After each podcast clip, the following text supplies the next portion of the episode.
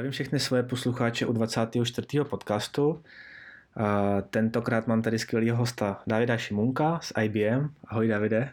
Čau, zdravím.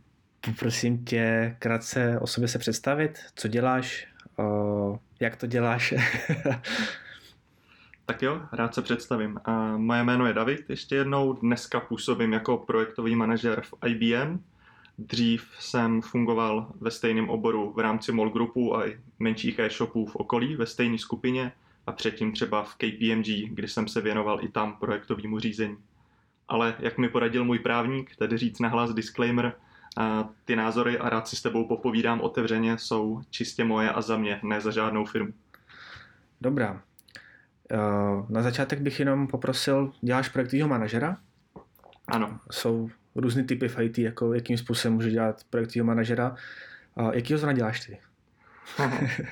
Já dělám takovýho, že bych řekl, že už to není ani projektový řízení, protože ty hranice toho, co je tradiční projektový manažer, se u nás typicky bourají a ta míra povinností, které máme, jsou mnohem širší. Že máme přesah do produktového vývoje, do liniového managementu, kdy se staráš a pečuješ o svoje lidi a tak dále. V čem vidíš výhodu toho, tohohle způsobu práce? A jeden, jedna ze zásadních výhod tohohle je, když máš i liniový management, je a máš větší páku třeba na ty svý lidi. Ve chvíli, kdy seš projektový manažer interní a někoho ti nanominují, že ti pomůže s tvým projektem a jeho pravý šéf liniový vlastně pořádně neví, co se u tebe děje a dělá, tak ty lidi mají tendenci míň performovat, míň se zajímat, co dělají pod tebou za projekt. Takže já to ještě jenom rozvedu pro posluchače.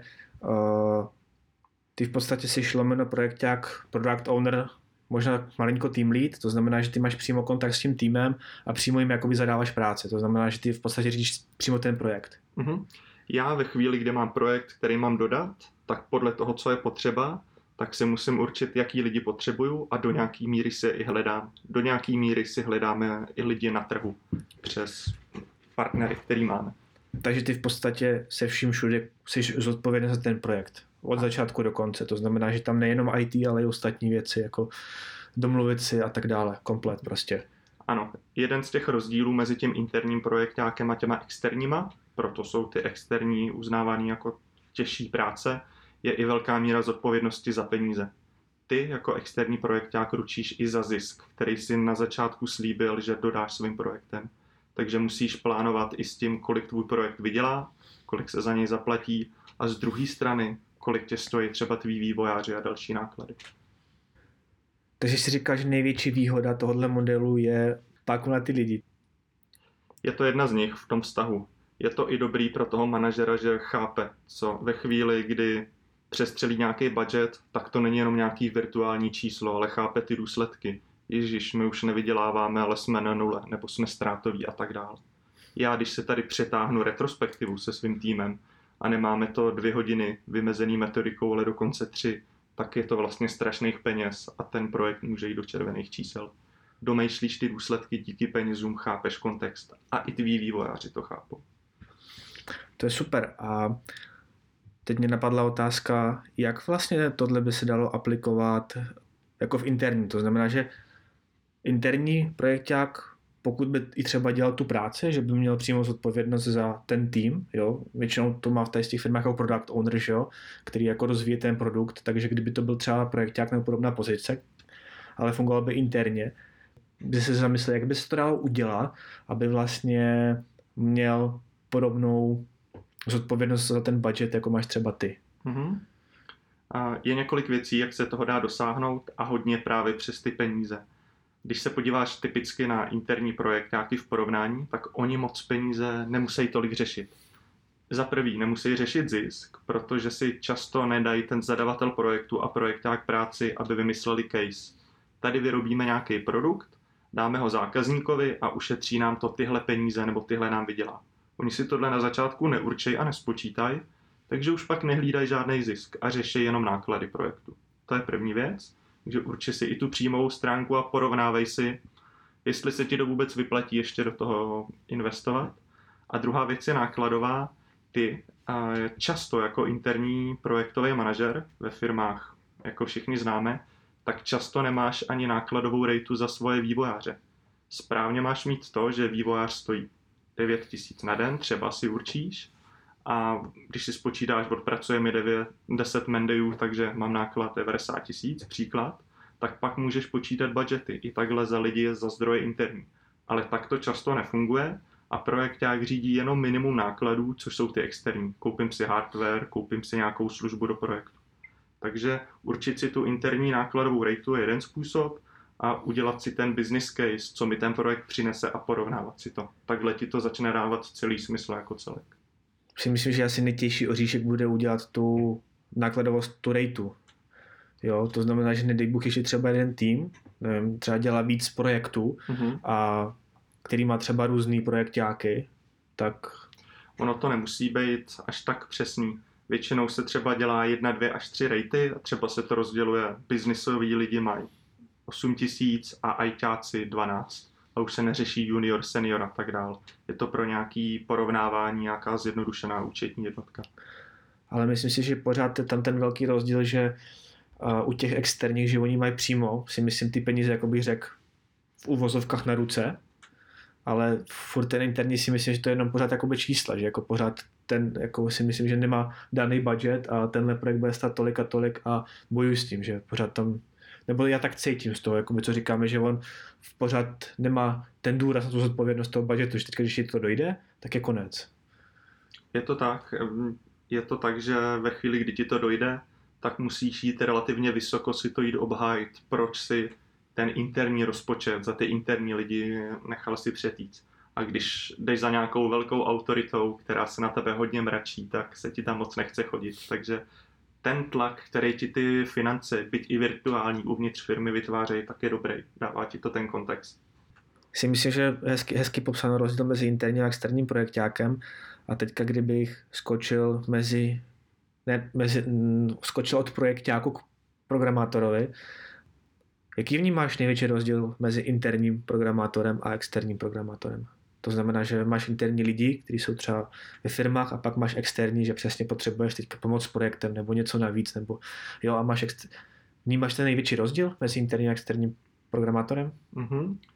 Vnímám rozdíl mezi lidma, jak se hodí víc na jednu anebo na druhou situaci. Typicky na ty externí projekty, kde musí velmi rychle naskočit a ve, velmi rychle se zorientovat, tak tam jsou typicky dobrý lidi, kteří mají právě dobrý pochopení jako situační. Umějí se rychle zorientovat v neznámém prostředí. To je hlavní dovednost, kterou potřebuješ u těchto externích vývojářů a ne všichni ji mají. A někdy diskutujeme, ne vždycky se na tom shodneme, že do nějaký míry to může být i trochu vo věku. Že hlavně mladší lidi nemají tolik problém na tyhle nárazové akce. Máš dva týdny, aby se zorientoval a začal být produktivní pak vyskočil a šel třeba na jiný projekt po nějaký době. Naopak interní projektáci, eh, pardon, vývojáři nebo technický lidi, u nich se hodně často cení znalost toho prostředí. Jo, příklad tady nějaký Mirek a už tady sedí 10 let a on má skvělý detailní znalosti, když za ním přijdeš, aby ti poradil, co a jak je třeba řešit, tak on ví, protože má tu produktovou vývojovou historii v té firmě když hledáš externí lidi, co je pro tebe u nich nejdůležitější? Když třeba vezmeš do ruky CV, co, co jako tě na první pohled musí zaujmout? Mm-hmm. A jedna z věcí, která, na kterou se ohlížíme samozřejmě, je, je nějaký minimum technologie. A je zajímavý, že čím dál víc a víc to nestačí.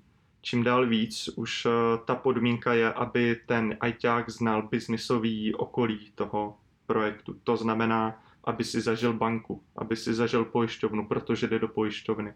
Možná i do toho detailu, aby si zažil konkrétní produkt, typu půjčka.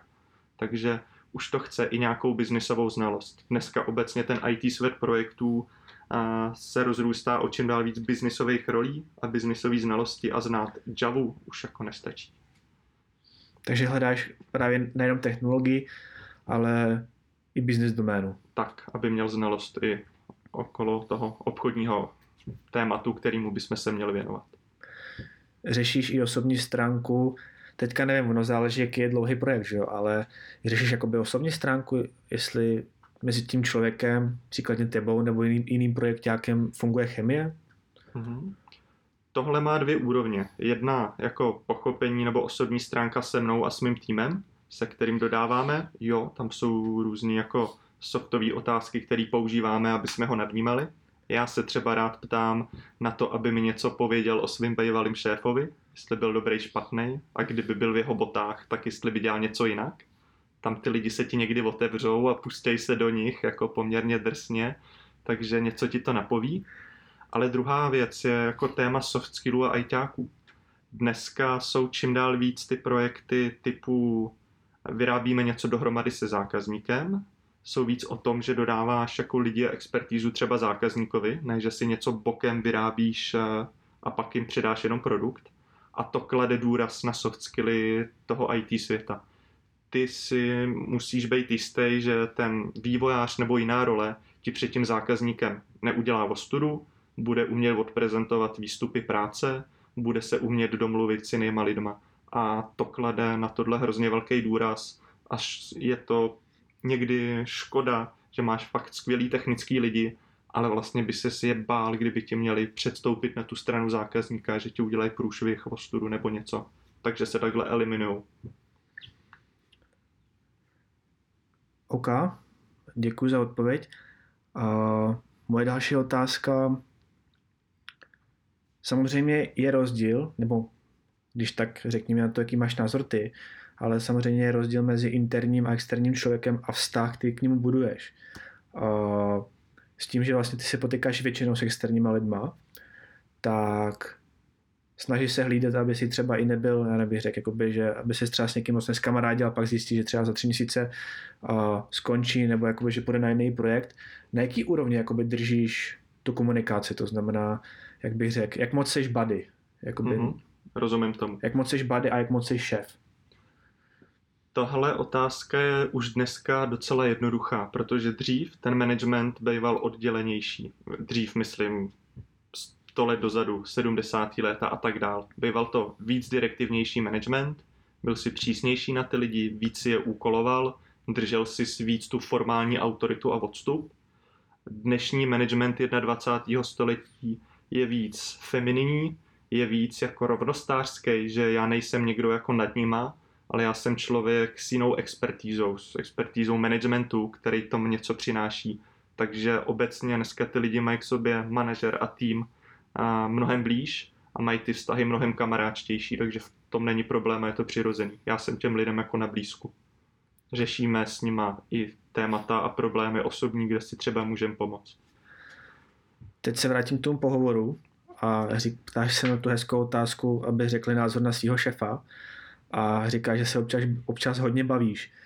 Uh, proč si myslíš, že v tom managementu je tolik nedokonalosti? To znamená, že je tak málo lidí, nebo jak bych řekl, kteří jsou víc, jak bych řekl, empatiční k těm lidem, nebo víc dokážou od nich nasat ten názor, pochopení, víc vyjednat. Proč je v tom managementu tolik nedokonalosti? V tom hlavně IT světě.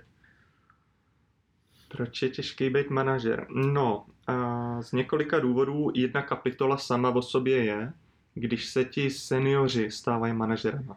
Když máš seniorního vývojáře a ty ho vytáhneš na tým lídra, tak to je hrozná změna a oni si třeba často myslejí, že byl jsem dobrý, dělal jsem práci nějakým způsobem a fungovalo to až rozcem a, neví, a nechápou, že jako manažer by tu práci měli otočit a dělat ji jinak. Takže oni, i když jsou manažeři a tým lídři, jak se pořád chová jako vývojáři a dělá to hodně zle. Takže to je jedna složka. Typicky zlé je to, že řešejí problémy krátkodobě. Když jejich člověk junior něco pokazí, tak místo toho, aby oni si s ním sedli, vysvětlili mu to, přezadali, tak stráví večer tím, že to připíšou, aby to měli odškrtnutý hotový. Typická věc. Takže to je jedna věc, to přerůstání z odborníků na manažery, to moc lidi neumějí a není to jenom o IT.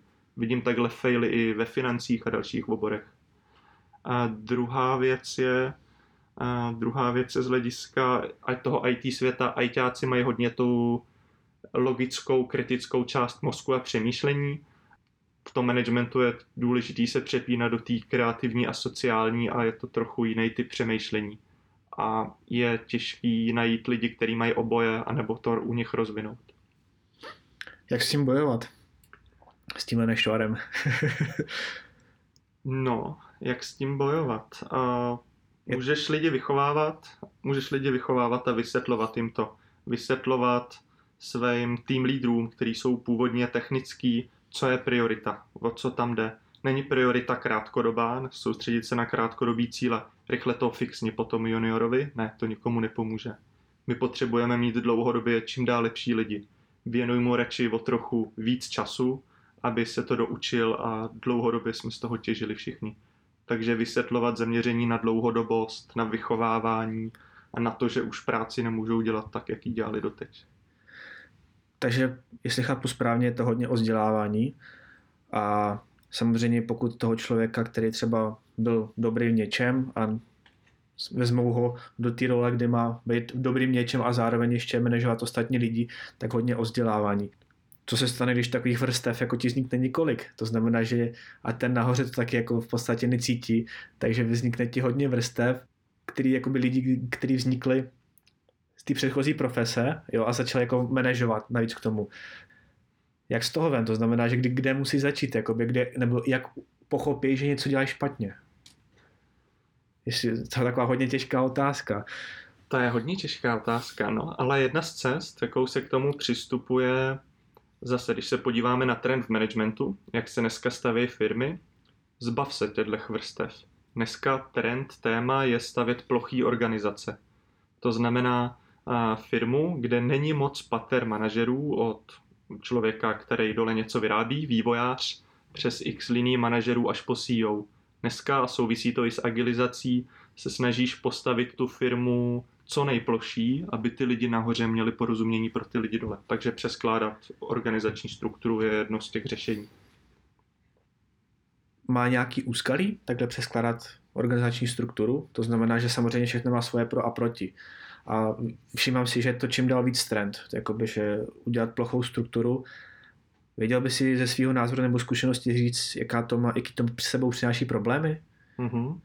Vidím dva hlavní problémy v tomhle tom trendu. První je, že když takhle se snažíš propustit a zredukovat tu strukturu, a tak ty lidi se ti přesunou do stran.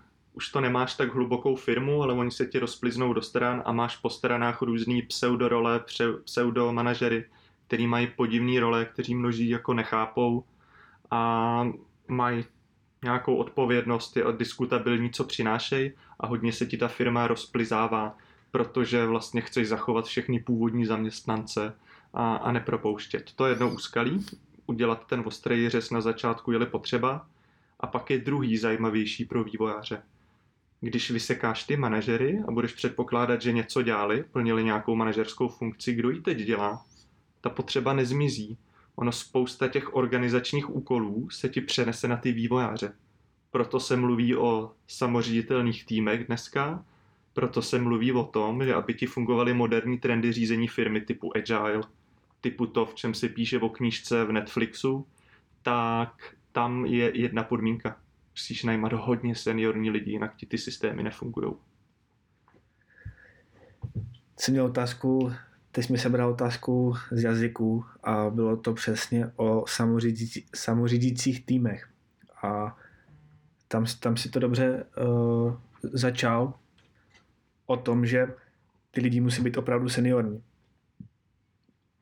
Když tak doplně, já si myslím, že to je v dnešní době velký problém, že spousta firm, které nejsou tak, bych řekl, vyzrálí jako na to nabírat tak seniorní lidi, přesně vezmou tu strukturu a začnou to dělat, ale přitom nabírají juniorní lidi, kteří jako nejsou schopní vzít tu práci a tam začínají být ty problémy. Teď abych na tebe položil tu správnou otázku. a co bys jim poradil? Jako myslíš si, že a poradil lidem nebo firmám? Firmám, firmám, nebo i lidi, co to, co, co, co to dělají, jakoby, že aby si třeba uvědomili, že to, co v dnešní době je trend, tak uh, i třeba potřeba chápat, jako, nebo tu změnu, kterou dělají, tak chápat jak ji udělat a co k tomu budu potřebovat. Jo? Ne, že jenom jako jsem teďka četl nějaký příspěvek od uh, nějaký paní, co říká, jako, že z krámu neexistuje tým leader, což je pravda, a že potřebuješ samořídící tým, že samořídící tým je spása. Mm-hmm. Ale když vezmeš, tak jako já si to dokážu představit, ale myslím si, že není tolik jako seniorních lidí, aby ti jako dokázali v podstatě ten tým tvořit takže většinou se to nenabírá z tolik seniorních lidí a pak jakoby to přináší ještě mnohem víc problémů, než dělat nějaký hybrid. Jo, rozumím. Zase čistě můj osobní názor, je potřeba si dát eh, pozor na pár věcí. První je, agile a tyhle moderní způsoby řízení firmy se hodí jenom někde. Jenom někde mají smysl a dělat to jenom proto, že to je trendy, je prostě blbě, když to nemáš obhájený. Druhá věc, spousta firm přeskakuje takový ty prerekvizity, který musí splnit. Jedna z nich je právě, aby to fungovalo, musíš mít hodně, hodně seniorní tým. Oni si tohle jako zjednodušejí, řeknou si nějak to daj a potom to skřípe. Takže nepřeskočit ten úkol, udělat si na začátku ten checklist, co musíme splnit, aby to mohlo fungovat. Takže to je taky jedna, jedna z věcí. A není to jenom o dozrání firmy. Ta firma nemusí být vůbec špatná a zároveň nemusí být vhodná pro tyhle agilní způsoby řízení nebo moderní, protože OK, platí premise, že potřebujeme hodně seniorní lidi, aby to fungovalo. Nemůžeš mít prostě nějakýho průměrného člověka, musí být fakt dobrý. Jak to uděláš, když seš firma s desetitisícovkama zaměstnanců, kdy se ti logicky, jak nabíráš spousty lidí, dostává průměrná populace do firmy. Máš tam nějaký průměrný rozložení, někdo je super chytrý, někdo super nechytrý a většina je v průměru, tak jak jsi schopný zajistit extrémně nadprůměrný nabírání lidí, který jsme si přečetli v knížce o Spotify a Netflixu, která má možnosti nabírat tak seniorní lidi kvůli skvělému steku, skvělému placení a dalším důvodům. Takže je potřeba si říct, že i v nějakých momentech, a nemusíš být špatná firma, to nedává smysl. Druhá věc, eh, hrozně vtipný moment, bavíme se o vznešených momentech řízení firem, jak to uděláme a agilizace a samoříditelní týmy. Občas tyhle konzultanti vezmou odvahu a jdou do firem, eh, řekněme spíš jako z manufacturingu, kde se řídějí skladníci a dělníci a podobně a ty šéfové firm na ně koukají, jestli se jako nezbláznili tohle aplikovat na jejich tým zaměstnanců, že ty zaměstnanci by je s tím vyhnali. Takže je potřeba si uvědomit, že je to názor, e, nástroj a má svoje místa, kde se to hodí a kdy se to nehodí a vůbec nic to neříká o tom, jestli ta firma je špatná nebo není špatná. Jsem se na to nechtěl ptát, ale zeptám se, protože ty se hezky jsi to načal. A teď ještě do toho bych zamíchal Scrum Master. Měl jsem jako samostatný podcast se Scrum Masterem a zase samozřejmě to asi někde dává smysl a někde nedává. Kdy si myslíš, kdy dává Scrum Master smysl? Kdy dává Scrum Master smysl? Možná i trošku nakousneš i jeho roli, mm-hmm. jakou, jakou je. To znamená, že v ideálním světě Scrumu máme perfektní tým Supermanu, Dream Team a Scrum Mastera a všechno šlape jak má. Ještě samozřejmě POčko plní backlog a všechno jede samo. Realita. Samozřejmě jsou nějaký hybridní role, že někdo hmm. třeba dělá mm, Scrum Master, lomeno Team Leader, lomeno Tester, lomeno Product Owner a tak dále. Řekni mi, jako, jak to vidíš, kde dává smysl mít Scrum Master, kde nedává smysl a jakou krátce by měl plnit roli. Rozumím. Vyhnu se, vyhnu se kontroverzní otázce, jestli má Agile co dělat v projektech, to znamená v krátkodobí relativně dodávce, ale trochu bych se od toho odpíchnul. Scrum Master, když si řekneme, co má dělat, tak budovat nějakou efektivitu, produktivitu a agile toho týmu. A tak podle mě má smysl v momentech, kdy se bavíme o produktovém vývoji. To znamená, na, mám tým dlouhodobý, který se věnuje nějakému produktu, tématu a má smysl u nich v týmu budovat kulturu, nějaký efektivity, spolupráce, komunikace. Proč já bych jako měl na, nevím, měsíční, dvouměsíční projekt, kdy se sejdem a rozejdem se, tak budovat nějaký složitý modely řízení, kulturu a efektivitu, tam to asi nedává smysl, to za měsíc nedáš. Ale tohle budovat u týmu, který ví, že dlouhodobě bude sehranej, ta investice do času, do agilních ceremonií, kdy si povídáme, dáváme si zpětnou vazbu, jak chcem spolupracovat, jak komunikovat a tohle, co orchestruje ten Scrum Master, tak tam ta investice má smysl. Co je pro tebe, bych řekl, seniorní Scrum Master? Seniorní Scrum Master. Co by měl mít za sebou? Pro mě, já bych si nejvíc vážil Scrum Mastera takového, u kterého bych v historii viděl, že dodával i ničím jiným než Scrumem a agilním způsobem. U něj vidím, že agile není náboženství a nějaký jako jeho přesvědčení a trend, ale že se umí pragmaticky rozhodovat, v tenhle moment to má smysl a v tenhle moment to smysl třeba nemá. Takže je jich hodně málo, jsou to třeba bývalí projektoví manažeři nebo konzultanti, kteří se dali na roli koučů a scrum masterů a to jsou pro, podle mě ti nejcennější. Protože vím, že se racionálně rozhodují, umějí srovnávat a aplikují daný nástroj podle toho, kdy se hodí a ne, kdy je to cool. Bavili jsme se hodně o seniorních lidech, to znamená, že říkal si, že uh, tým nebo samořídící tým by si měl skládat z hodně seniorních lidí. Přiblížil bys mi, co po tím myslíš jako ten seniorní člověk, protože o, je to hodně obecný pojem a mě by zajímalo, co je pro tebe jako třeba seniorní vývojář v tvých očích, který by měl mít jako základní setup.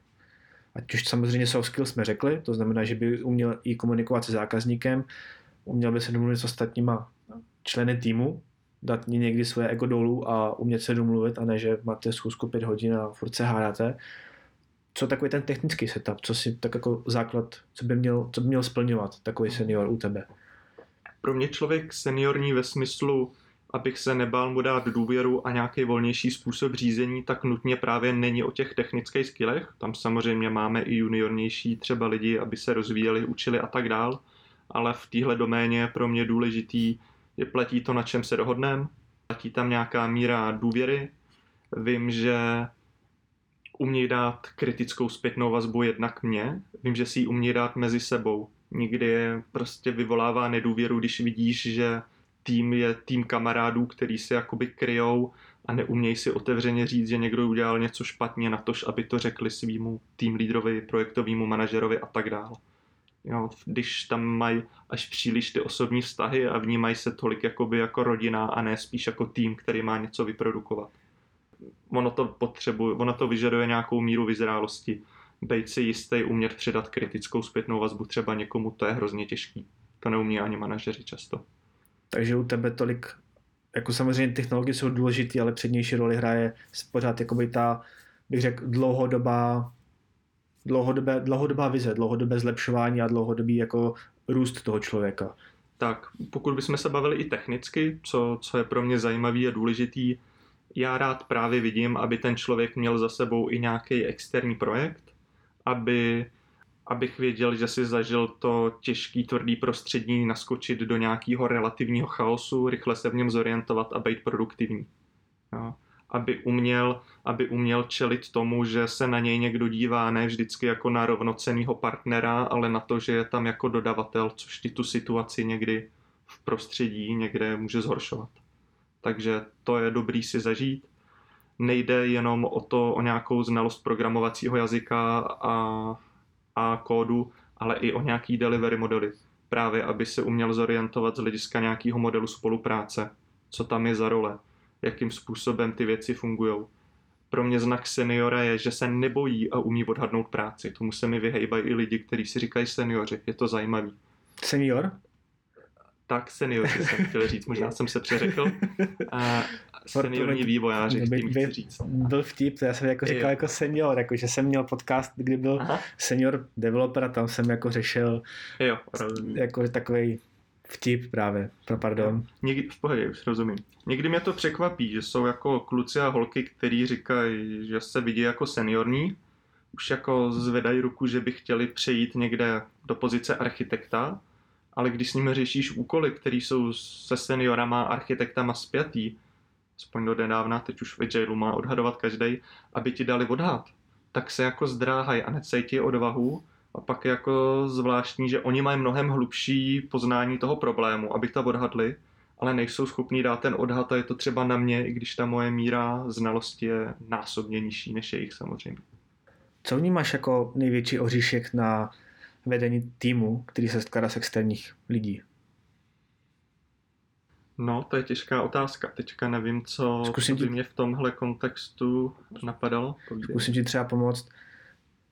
Já jsem jako zažil externí, externí lidi, ale kteří vlastně přicházeli jako týmy. To mm-hmm. znamená, že jako já jsem většinou pracoval už jako s týmem, který jsem mezi sebou znal. A měl si zkušenost, kdy začal projekt a ty jsi teďka třeba sebral nový tým a bylo to úplně pět neznámých lidí. Zažil jsi takovouhle situaci? Nikdy jsem nebyl v situaci, kdyby to bylo takhle, většinou je to nějaký mix, kde máš už tým lidí, kteří spolu dřív spolupracovali, nebo já jsem s nima dělal a nějakým způsobem to mícháš. To znamená, máš tam nějaký jádro, core tým, který už má svý vztahy a kulturu a ostatní se na ně nabalujou, což je jako cesta ideální. Může být problém, když si skládáš tým takhle externí, ty externí vývojáři a zdroje mají samozřejmě menší lojalitu, mají menší tendenci jako zůstávat a držet se na jednom místě. Může se ti někde stát, že uprostřed projektu ti budou chtít ulítnout, což se hůř řeší. Kdybys měl svůj interní tým, tak tam je to pro tebe jednodušší na řešení. Uprostřed projektu předávat si znalosti, práci, onboardovat a tak dál, tak to je poměrně těžká, citlivá, důležitá část práce. Myslím, že je i hodně těžký ty lidi motivovat. To znamená, že ty jako motivovat, že oni mají vlastně odvíjet svoji práci, že jo? To znamená, že oni jsou motivováni tím, že odvedou svou práci a jsou za to zaplaceni. Ale jako, víš, jak to myslím, že to znamená, že když máš interního člověka, tak ho můžeš motivovat nevím, nějakýma benefitama, poukázkama nebo cokoliv. Jaký jsou jako druhý motivace jako třeba pro externí lidi? Jeden z těch, jedna z těch základních, proč typicky jdou vývojáři na externí typ spolupráce, je to prostředí, na co si můžou sáhnout. Ne vždycky můžeš nabídnout super technologický stack, protože to často určuje zákazník, ale můžeš jim nabídnout typ role, typ práce, typ nějakého modelu a situace a můžeš s nima víc jako aktivně pracovat, bereš v patrnosti to, co je pro ně zajímavý, kam by se chtěli posunout a když je příležitost, je tam můžeš dát. Takže pro ně je to nějaká míra seberozvoje. O co by se měl rozhodně snažit i u externích, je i to, že jak skončí projekt, tak je ideálně nepustíš. Pokud uh, máš dobrý projekty a spokojený zákazníky a kohokoliv, tak ta práce tím často nekončí a pokračuje se nějakou navazující. Tím pádem máš ty lidi dlouhodobě a už můžeš budovat kulturu, vztahy, že to pro ty lidi je důležité, jestli budují nějaký jméno v té komunitě a tak dále. To je motivuje. Takže, takže říkáš, že schopní lidi práce nehledají. Je to tak. Chtěl se zeptat na pár takových, pár takových těch největších chyb dělají manažéři v komunikaci k tomu týmu. Mm-hmm. Jedna z věcí, která mě zlobí, je oddělování na my a oni. To, že ten manažer se nevnímá, nekomunikuje sám sebe být součástí toho týmu. Bere se jako někdo odříznutý mimo ně, což, eh, což je hrozně vidět na to, jak se k těm lidem chová a vytváří to mnohem horší vztahy. To je jako jedna z věcí, která mě mrzí a je často vidět. Jedna z chyb, kterou dělají manažeři, ale ono je to jako racionální, v ten moment to dává smysl.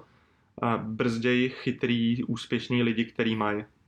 Ty máš člověka vývojáře, který ti dělá skvělou práci a tobě je tam hrozně prospěšný a ty jako manažer by pro tebe bylo nejjednodušší, aby nic nechtěl, zůstal tam a dělal to takhle ještě dalších 20 let. No jo, ale on je chytrej a roste a už je to pro něj easy a potřeboval by se posunout. A když ty jako manažer neinvestuješ úsilí, aby si vymyslel, co s tím, vymyslel mu, kam se posunout a kdo ho nahradí, tak zabíš potenciál a chytrý lidi u tebe nebudou chtít dělat. A hlavně pro miléniály je nějaká cesta jako růstu důležitá. A pořád, pořád vidím manažery, který zabíjejí takhle talenty, že jako se snaží udusat, aby zůstali na stejném místě a nemuseli řešit jejich postup. To je hodně často. Jak bys rozvíjel ty člověka? To znamená, že když vezmu tak, že kolikrát hierarchie je dost jako daná v podstatě, jak by si v tom toho člověka třeba rozvíjel? Mm-hmm.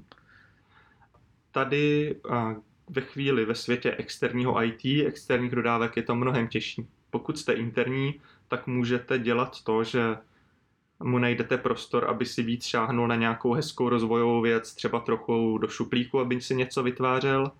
A u toho externího projektu ti musí hrát peníze a zisk a nemáš takový prostor, aby ve chvíli, kdy máš nějaký svoje lidi, klidně jako u externích dodávek, ale interních zaměstnanců, si jim dal nějaký vyšívání do šuplíku, moc to nemůže dělat. Vždycky to musí mít biznisový opodstatnění, že zákazník něco chce, potřebuje a tak dál.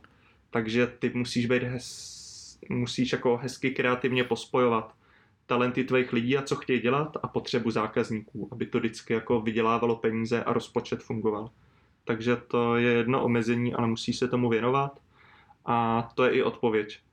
děláš to reálně přes tu práci, kterou jim dáváš, ve kterou, který se můžou věnovat. Vyzkoušet něco nového, složitějšího a nejenom technologicky, že vedou lidi a tak dál. Ten, to druhý úskalí, to externí, interní je v tom, ty nemůžeš jako externí lidi povyšovat. Tam není žádná role, tam je nějaký externí zdroj, který má nějaký skill. Proto někdy vidíme u, nevím, vývojářů, projektových manažerů a dalších, že třeba v okolo roku středního věku, kdy bilancují o svém životě a na co mají vliv, tak přecházejí třeba do interního zaměstnaneckého poměru, aby mohli růst, aby mohli být manažeři něčeho a mohli mít výkonnou rozhodovací sílu, protože tu jako externista nikdy nemáš. Ty vlastně jako radíš nebo něco vytváříš, ale nemáš nikdy vliv a moc. Moc krásně řečeno. Kde se vzděláváš, čím se inspiruješ, nebo ještě bych rád, kdyby si řekl třeba, kdo je tvůj vzor, nebo co je tvůj vzor, kam míříš, jakoby, jo, že mm, v té cestě, protože za mě máš spoustu zkušeností a i spoustu, jak bych řekne, akadem, spoustu znalostí o managementu, že mluvím se spoustuma lidma, jsem v kontaktu, ale u mě jako seš zařazený, zařazený z těch jako hodně, hodně šikovných lidí, tak mě by zajímalo a možná i posluchače, jak se vzděláváš, jak nad tím přemýšlíš, kde, kde se třeba inspiruješ, co je tvoje inspirace a tak. Mm-hmm, rozumím, díky za to. Moje vzdělání nebo vzdělávání se snažím se tomu věnovat každý den, nějaký čas a vlní se to různě. Občas si dám zpětnou vazbu nebo se vidím, že jsem hrozně špatný v nějaký doméně a snažím se jí zlepšit. Příklad, teď jsem žil několik let eh, s ajťákama, což mi zkazilo moje vyjadřovací schopnosti Eh, trošku to říkám jako s humorem a je to věc, který si věnuju hodně letos, abych si trochu napravil to, jak mluvím. I to, že moje práce čím dál víc vyžaduje nějaký obchodní jednání, vyjednávání, jednání s managementem a to je třeba něco, co potřebuju, co potřebuju zlepšovat. Takže věc, kterou teď dělám a je skvělá v covidu, máte-li schůzky, máte-li nějaký diskuze, nahrávejte se. Vražte si i před obličej kameru, puste si to. Je to nepříjemný, na druhou stranu je hrozně hezký a vidíte na tom, že když máte fakt dobrou zpětnou vazbu, video, cokoliv takového, tak se hrozně rychle zlepšujete. Jo? Můj problém, který já vidím, já mluvím monotónně, což je jedna jako z mých specifik. To je třeba jedna z věcí, na který pracuji a posouvám se dopředu. Dřív to bylo hodně o tom, abych měl respekt a úctu toho mýho týmu, tak jsem hodně času věnoval, abych se dovzdělal z hlediska IT, protože já nejsem programátor původně. Dneska to nejvíc, co mě zajímá, není už tolik projektový řízení. Já v projektovém řízení, kde mě nejvíc bavilo mít ten výsledek, jsem posunul nějaký produkt, že se něco vyrobilo, tak já jsem zjistil hlavně i v IBM, že ještě víc mě baví jedna věc. A to je posouvat lidi. Když vidíte, že se věnujete nějakému člověku, a pracujete s ním a podíváte se na něj za rok a on je úplně někde jinde, je mnohem lepší, mnohem líp funguje. Takže mě čím dál víc začíná zajímat obecný management, vedení lidí a ještě víc mě začíná zajímat to, jak vyskládat a řídit firmy, ta vnitřní organizace firm, právě ty způsoby řízení. A můj, bych ti ještě odpověděl, můj vzor, já vzory úplně nemám, asi nejvíc člověk, který ho uznávám, je Simon Sinek ze Spojených států, který původně marketák, ale zaměřuje se právě na to organizační řízení firem. A nejvíc se vzdělávám přes audioknížky. Já čtu hodně pomalu, a, ale snažím se hodně teďka přes audioknih, takže každý den poslouchám, snažím se dát plus minus jednu knížku za dva týdny. To je hodně. Jako hodně, jako bych řekl, je to, je to dobrý. Snažím se to, te, teď mi to překazil Clubhouse, trochu mi to rozbil můj režim, ale já se k tomu vrátím brzy. Je pro tebe důležitý, kdo je tvůj šéf? Čím jsem starší, tím je to důležitější. Vybírat si, vybírat si šéfa, aby byl dobrý. Je to moc důležitý. Na druhou stranu, hledáš-li práci nebo vybíráš-li si práci, tak těch kritérií je tam tolik, že kdybys vlastně zohledňoval úplně jenom toho šéfa nebo hodně toho šéfa, tak je těžký vlastně najít nějaký zlatý grál, kde všechno jako vyhovuje. Ale obecně je to důležitý já mám na šéfy poměrně štěstí, ať už v tom, že mám se od nich často co učit a jsou to lidi, kteří mi dávají relativně velkou míru svobody a jejich zkušenosti jsou obrovský, takže pro mě je to důležitý a čím jsem starší, tím je to důležitější. Samozřejmě, když jsem začínal, tak pro mě bylo zajímavé jméno firmy, co tam třeba budu dělat, samozřejmě peníze, když žádný nemáš jako student, ale čím dál víc. Věkem se měníš samozřejmě, to znamená, že když stárneš, tak člověk mění názory, mění se. Jak tvé roli hraje věk? Ať už to jako třeba, jak, jestli na sobě vnímáš nějakou změnu, samozřejmě jsou zkušenosti, ale myslíš si, co mění věk jako v tvé třeba pozici, jako ne v pozici manažme, manažme, manažera? Já to do nějaký míry považuji za hloupý, pokud vybíráme lidi podle věku, a protože tak, jak já vybírám, tak já mám nějakou hranici, kdy si říkám, potřebuju nebo dává za mě smysl, aby měl ten člověk odpracováno aspoň tolik nebo tolik v dané oblasti a co už má pak navíc, tak spíš jako posuzuju toho člověka, jaký je nebo není. Jo, podle mě je nějaká hranice a když vidím projektového manažera, který řídí projekty 5 let a 10 let, tak to není vůbec o tom, že jeden musí být lepší a nebo horší. Často vidím mladší, a mladší a hodně u těch projektáků je to vidět a projektoví manažery, který mají takovou energii vzít věc z jednoho místa do druhého a dotáhnout ji někam, že to vlastně jako hrozně moc přetlačí ty roky zkušeností, který mají. Takže já se spíš na to dívám tak, mělo by tam být nějaký minimum, aby ten člověk měl nazbírané zkušenosti podle toho, jakou výzvu má před sebou, ale pak už se na to nedívám a dívám se, jak ty lidi opravdu fungují. Protože jsou tady prostě proměný to, jak moc rychle se poučuješ z zkušeností, který jsi zažil. A pokud tvoje míra jako poučení je násobně větší než u jiného člověka, a ty lidi se takhle fakt lišejí, tak nemá smysl tolik na to koukat. Takže vidím ten trend, že se na to kouká čím dál míň a jsem za to rád. Je to zbytečně jako jednoduchá zavádějící metrika, to, kolik let má někdo odpracovaných. Já vždycky říkám, že není to o věku, ale to, kolik sraček člověk má za sebou. protože to říkám takovou formu, ale je to pravda. Je to tak, no. Dave, mám, zatím jsem vyčerpal všechny svoje otázky. A v první řadě ti chci poděkovat za účast. Myslím, že to bylo super.